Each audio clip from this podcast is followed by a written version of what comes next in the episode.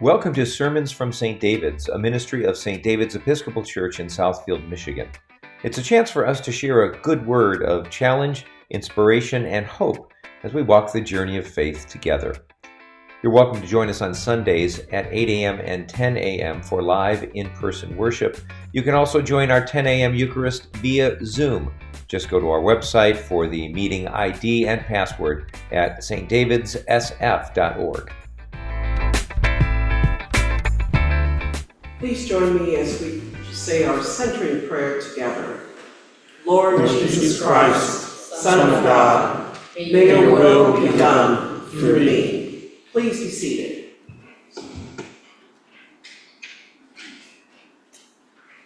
Good afternoon, everyone, and welcome. It's Valentine's Day, and that's all I'm going to say about that. Thank you for being here today. So, what is the significance of Ash Wednesday? Ash Wednesday marks the beginning of the season of Lent. Lent is an old English word that means spring, the beginning of longer days. We mark our foreheads with ashes in the sign of the cross. The ashes symbolize death, repentance, and mortality. Today, some of our brothers and sisters in Christ start a 40 day fast, which is symbolic for those wishing to be baptized and good for the rest of us who need a spiritual refresh. Let's look at our readings today and focus on what Jesus said in the Gospel reading. Jesus said, Beware practicing your piety before others in order to be seen by them, for then you have no reward from your Father in heaven. So whenever you give alms, do not sound a trumpet before you, as the hypocrites do in the synagogues and in the streets, so that they may be praised by others. Truly, I tell you, they have received their reward. But when you give alms, do not let your left hand know what your right hand is doing, so that your alms may be done in secret, and your Father who sees in secret will reward you. Let's look at the same passage from another translation, the message. The message says, Be especially careful when you're trying to be good, so that you don't make a performance out of it. It might be good theater, but the God who made you won't be applauding. When you do something for someone else, don't call attention to yourself. You've seen them in action, I'm sure. Performers, I call them, treating prayer meetings and secret corners like a stage acting compassionate as long as someone is watching, playing to the crowds. They get applause, true, but that's all they get. When you help someone out, don't think about how it looks, just do it. Quietly and unobtrusively. That is the way your God, who conceived you in love, working behind the scenes, helps you out. Piety means reverence to God, being religiously mindful, it describes one's humility and genuine relationship with God. In this context, we're being warned not to practice piety before others. Instead, we should give to the needy, pray, and fast in secret.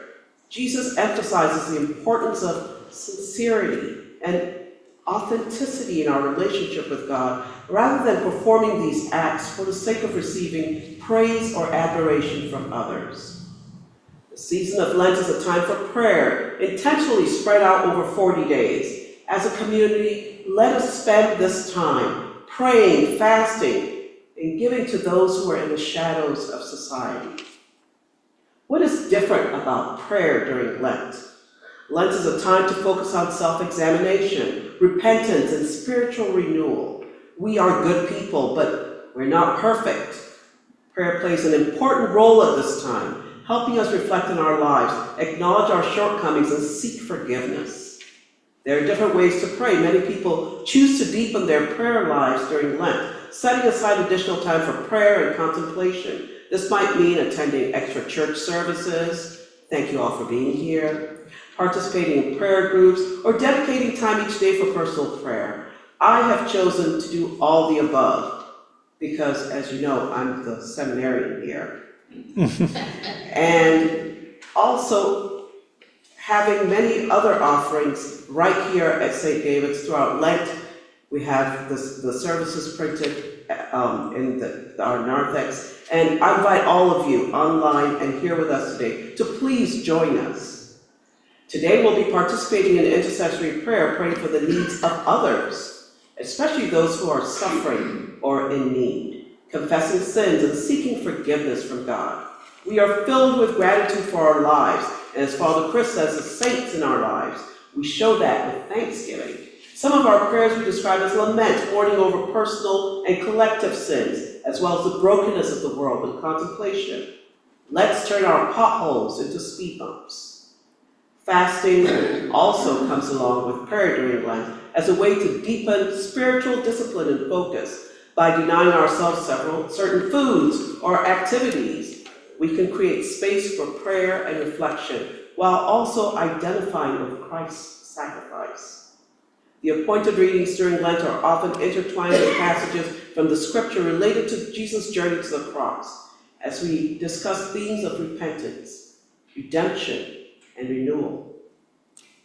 While personal prayer is essential, Lent often emphasizes communal worship and prayer, participating in worship services, prayer meetings, and other gatherings with fellow believers can provide support and encouragement on this Lenten journey. I witnessed our church reaching out into the community early this morning, and it's still going on right now, providing drive-through ashes and praying with folks who came through. It's a blessing to all of us.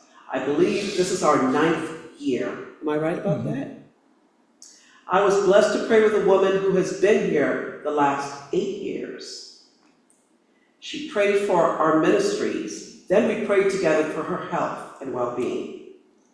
Let's turn our potholes into speed bumps. Lent lasts for 40 days, excluding Sundays, symbolizing the 40 days Jesus spent fasting in the wilderness. Like Jesus, we are called to persevere in prayer throughout this season, trusting in God's grace and provision. Ultimately, the goal of prayer during Lent is spiritual transformation and growth by drawing closer to God through prayer, we seek to become more like Christ. The purpose of fasting during Lent is not primarily about depriving oneself of food or other comforts for its own sake. Instead, it's about drawing closer to God. The goal is to focus more on spiritual matters and to cultivate a deeper awareness of one's dependence on God. So choose your fast, maybe abstaining from certain foods, or it could be a partial fast. Limit your intake by fasting on certain days or doing certain things or eating smaller portions. We've all heard that before. You may choose to fast from other pleasures like television, social media, or entertainment. Let's turn our potholes into speed bumps. As we deny ourselves if we choose to, practice generosity towards others, whether through donating to our food pantry, offering support to those in need, or whatever the Holy Spirit calls on you to do. Stay focused on your spiritual journey. The giving of alms or, or acts of charity and generosity, financial donations, and volunteer work allow us to directly impact the lives of others and build meaningful relationships with those we serve. Let's practice random acts of kindness and generosity towards others this Lent with small gestures of kindness because, as we know, they can have a significant impact on someone's day. Let's turn our potholes into speed bumps. Let's remember why we tell the story of Jesus over and over again. Because God is active and evident in the communal life of this congregation.